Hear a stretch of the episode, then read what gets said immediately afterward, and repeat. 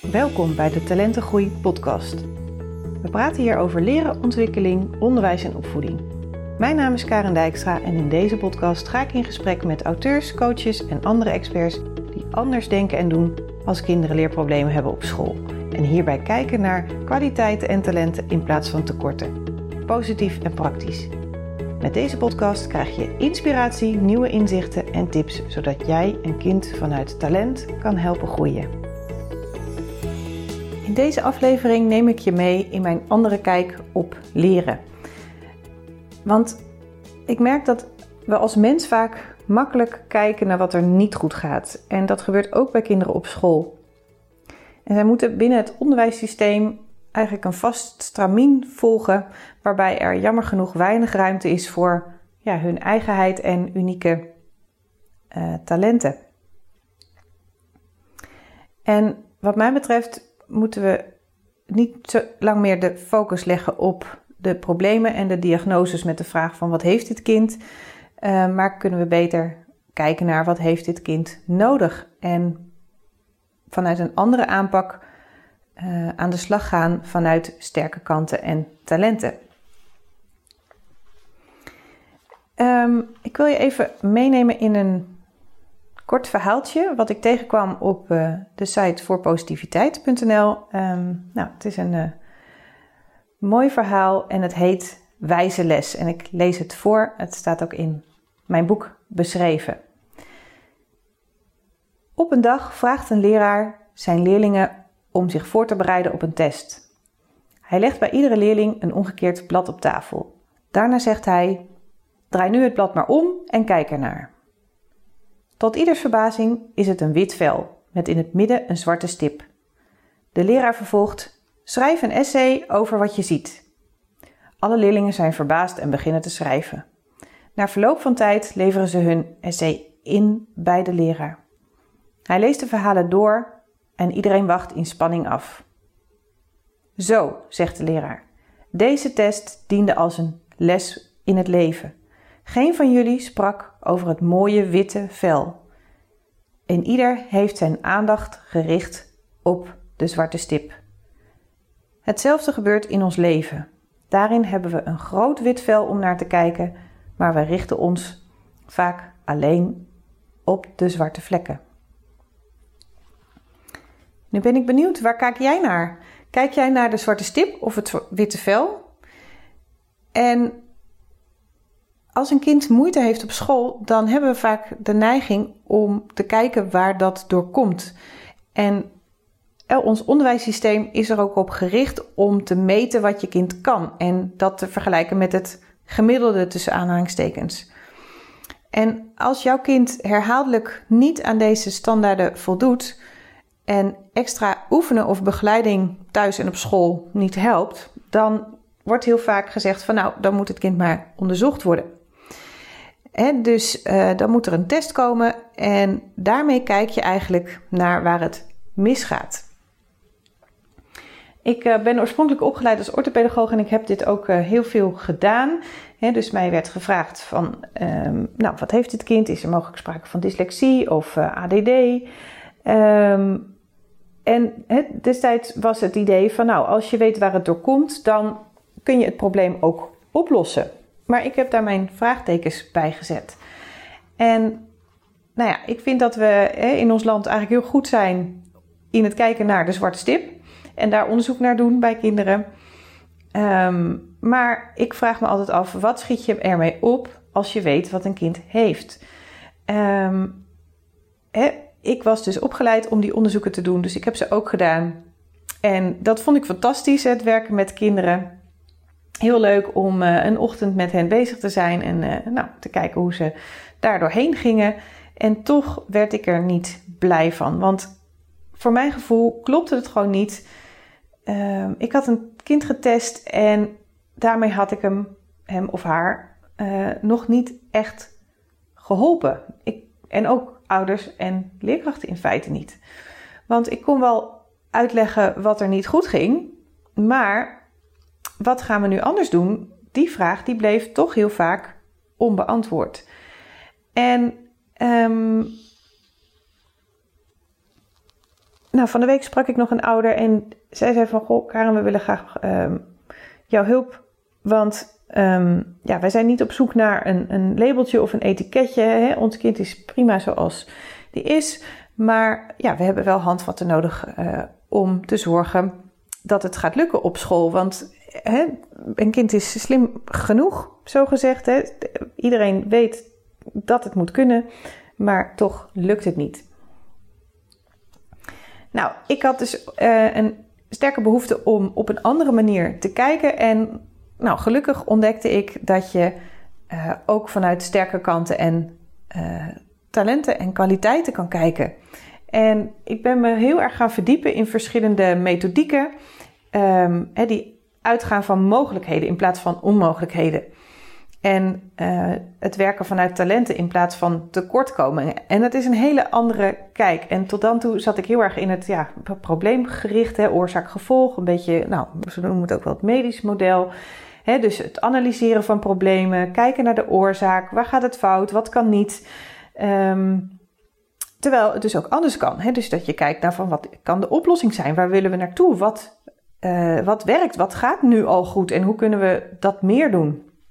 En kijken dus naar uh, sterke kanten en de, uh, op zoek gaan naar de eigen verantwoordelijkheid ook van kinderen om dingen te doen. In plaats van ja, zich neerleggen bij van nou, ik ben bijvoorbeeld nou eenmaal dyslectisch, dus ik kan niet spellen. Want ik weet, het is helemaal niet waar. Zij kunnen het wel. maar daar kom ik in een latere aflevering nog op terug. Um, dus je kan het ook altijd van een andere kant bekijken. En dat is eigenlijk de um, het idee, waarschijnlijk ken je dat plaatje wel hè, van uh, zo'n vaas die je ziet. Of als je anders kijkt, dan zie je twee gezichten. Twee profiel, uh, uh, gezichten aan profiel, zeg maar. Um, het is hetzelfde plaatje en toch kun je er op twee verschillende manieren naar kijken. En um, nou, zo wil ik ook kijken naar kinderen. Je kan aan de ene kant de focus leggen op fouten en wat er mis is. Uh, daarmee kijk je naar gebreken of uh, problemen. En dan wat je wil gaan doen, is deze wegwerken, um, minder maken of zo bestrijden. Um, maar als jij als ouder of leerkracht uh, op je werk of thuis vooral bezig bent met wat je lastig vindt, nou, dan wordt het niet echt leuker op en dan doe je het ook niet met plezier. Het geeft heel veel negatieve energie en nou, je kan je zelfs onzeker voelen. Motivatie wordt minder en misschien denk je wel van nou, dit is het niet, ik stop ermee. En als volwassene kun je dat in veel gevallen ook doen. Je kan op zoek naar ander werk bijvoorbeeld. Maar een kind kan niet zeggen, ik stop met school. Ja, het gebeurt helaas wel, maar dan zijn we eigenlijk al veel te ver. Um, dus ik wil het liever van een andere kant bekijken, met de focus op de kwaliteiten van je kind. Dus dat je gaat kijken naar wat is er al, wat gaat er goed en hoe kunnen we daarop aansluiten. En um, hoe kunnen we de kwaliteiten en talenten die het kind heeft verder ontwikkelen, versterken of ja, in een bredere uh, perspectief inzetten. En wat mij betreft is een groot voordeel aan het ontwikkelen van talent in plaats van een ja, tekort wegwerken. En dat is dat een kind een positieve kijk krijgt op zijn of haar eigen kunnen. En daardoor groeit het zelfvertrouwen en daardoor neemt de motivatie toe en is er gewoon interesse in leren. Want ik ben er echt van overtuigd, iedere kind wil leren en ieder kind kan leren, alleen niet allemaal op dezelfde manier. Um, een klein voorbeeld uit mijn praktijk is een meisje en um, zij had verschillende labels. En dat komt ook heel vaak voor. En dat is ook waarom ik deze podcast um, wil doen. Is juist als je zo labelgericht kijkt. Hè, als een kind autisme heeft, of als een kind dyslexie heeft, of als een kind, nou, ik weet niet wat heeft, dan uh, heb je een richting op zich om te gaan zoeken. Maar er zijn ook ontzettend veel kinderen die buiten de boot vallen, die net niet dyslectisch zijn of hè, uh, waarbij het onduidelijk is. Of er zijn kinderen die, en dat is een mooie term voor, dubbel bijzonder zijn. En die hebben twee labels. Die zijn bijvoorbeeld um, hoogbegaafd en hebben dyslexie. Of um, kinderen met dyslexie en ADHD of ADD. En um, als een kind dus meerdere labels heeft, dan uh, ja, heb, is mijn ervaring dat men het lastig vindt om deze kinderen uh, dan te helpen. Want hè, dan denk ik, ja, moeten we nou eerst helpen met de dyslexie of eerst met de ADD? Of, uh, nou, het is hoogbegaafd, maar dan kun je toch alles anders, wat natuurlijk een groot misverstand is. Maar goed, dat komt ook nog een keer aan bod. Um, dus uh, kortom, hè, ik heb een meisje gehad en die had een diagnose ADD. Zij um, was hooggevoelig. Um, nou, hebben ouders hadden het idee van, nou, volgens mij is zij een beelddenker en um, haar uh, dossier lag bij een instantie om onderzoek te doen naar dyslexie, wat er uiteindelijk ook nog uit is gekomen. En dan heeft een meisje dus zoveel labels en dan zou je dus denken, nou, als je dus weet wat er is, dan weten we ook wat we moeten doen. Maar dit meisje kwam echt niet uit de verf op school. Uh, haalde hele lage scores. En terwijl ze, haar omgeving, haar ouders en ook school hadden wel het gevoel van, nou, ze moet het wel kunnen. En um, dat is zo zonde als je dus gaat kijken van, nou, wat lukt er niet? In plaats daarvan is het dus veel ja, handiger om te kijken van waar zijn deze kinderen goed in. Dit meisje was bijvoorbeeld een beelddenker, dus wat hebben wij gedaan? um, gekeken hoe ze haar sterke visuele kant in kan zetten bij het leren. En ze ging echt vooruit. Um, ik moet altijd waarschuwen, het gaat niet vanzelf. Hè. Uh, thuis hebben ze er uh, hebben ze goed met haar gewerkt. Maar dat was anders ook het geval geweest. Hè. Dan hadden ze ook met haar uh, ja, moeten oefenen. Um, maar ja, dan op een manier die niet bij haar past. En nu konden ze de dingen doen op een manier die bij haar past. En um, nou, gingen dingen gewoon veel beter. En eigenlijk al vrij snel zeiden de ouders van jeetje, hè, ze is gewoon weer het uh, blije kind die ze altijd was. En haar zelfvertrouwen groeide. En um, nou, dat vind ik het allermooiste uh, om te zien. En uh, wat, waarom ik dit ook heel belangrijk vind, is dat kinderen dus hun talenten leren kennen. Omdat juist die talenten, um, en dat is heel vaak nou, creativiteit, veel fantasie, uh, out of the box kunnen denken. Het zijn allemaal eigenschappen die heel hard nodig zijn uh, in de huidige maatschappij al, maar ook zeker in de toekomst. Dus ik vind het zo zonde als kinderen um, weinig zelfvertrouwen hebben, denken dat ze het niet kunnen, zelfs denken, zeggen dat ze dom zijn. Uh, terwijl het tegengestelde waar is, alleen hun manier van denken en leren past niet bij de manier waarop de meeste schoolmethodieken in elkaar steken. En nou ja, daar lopen zij tegenaan en met hen natuurlijk uh, de ouders ook, want die um, hebben hun kind elke dag thuis, maar zeker ook leerkrachten.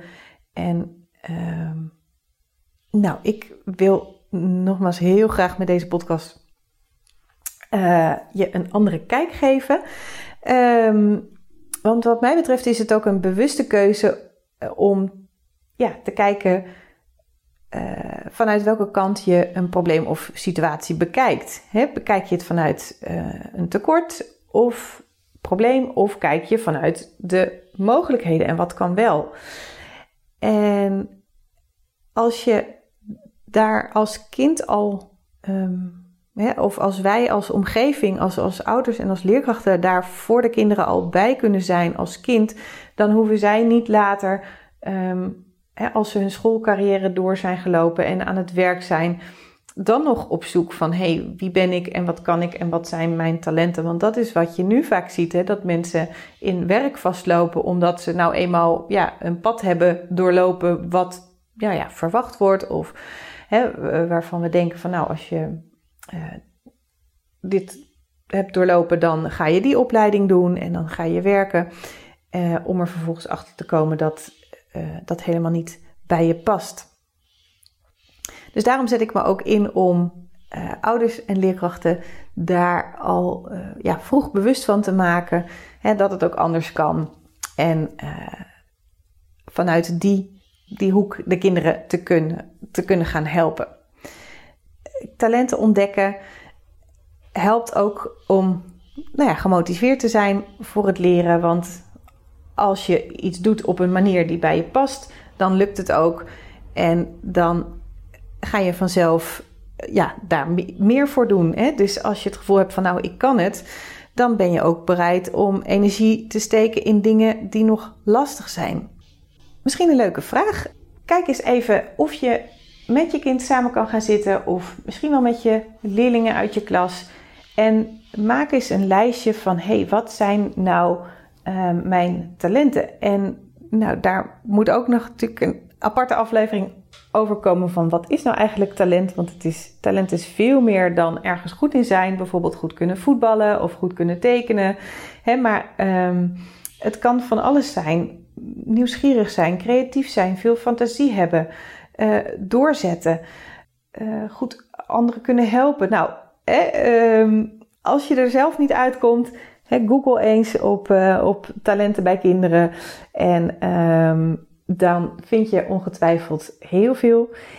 En waar ik je ook toe wil uitdagen is om eens te kijken naar als je denkt van nou, dit is een beetje een negatieve eigenschap van mijn kind, om die dan eens om te draaien. Bijvoorbeeld hè, als een kind heel impulsief reageert, nou, vaak wordt dat gezien als een negatief iets.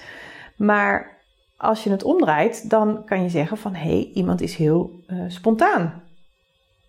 Of een kind wat, ja, die is altijd aan het dromen. Oh, het is zo'n dromer en uh, let nooit op. Nou, daarvan zou je kunnen zeggen van het is een kind met een hele rijke verbeelding. Dus, nou, misschien moet je er even over nadenken en uh, dat is alleen maar leuk. Maar ik hoop dat ik je met deze aflevering een inkijkje heb gegeven op, uh, ja, een andere kijk op leerproblemen. Er valt nog veel meer over te zeggen en dat komt ongetwijfeld ook aan bod. Maar dit is het voor nu. Dankjewel voor het luisteren. Dankjewel voor het luisteren naar deze aflevering. Wil je op de hoogte blijven van nieuwe afleveringen? Abonneer je dan door in je podcast-app te klikken op de button abonneer of subscribe. Vind je deze aflevering interessant en ken je iemand die baat zou hebben bij deze podcast? Dan zou ik het super vinden als je de podcastaflevering deelt of doorstuurt. Bijvoorbeeld door een screenshot te maken of de link te delen vanuit iTunes of Spotify. Klik op de drie puntjes en vervolgens op delen. Zo help jij andere ouders of collega's in het onderwijs en daarmee nog meer kinderen bij wie leren niet vanzelf gaat. Dankjewel als je dat wil doen.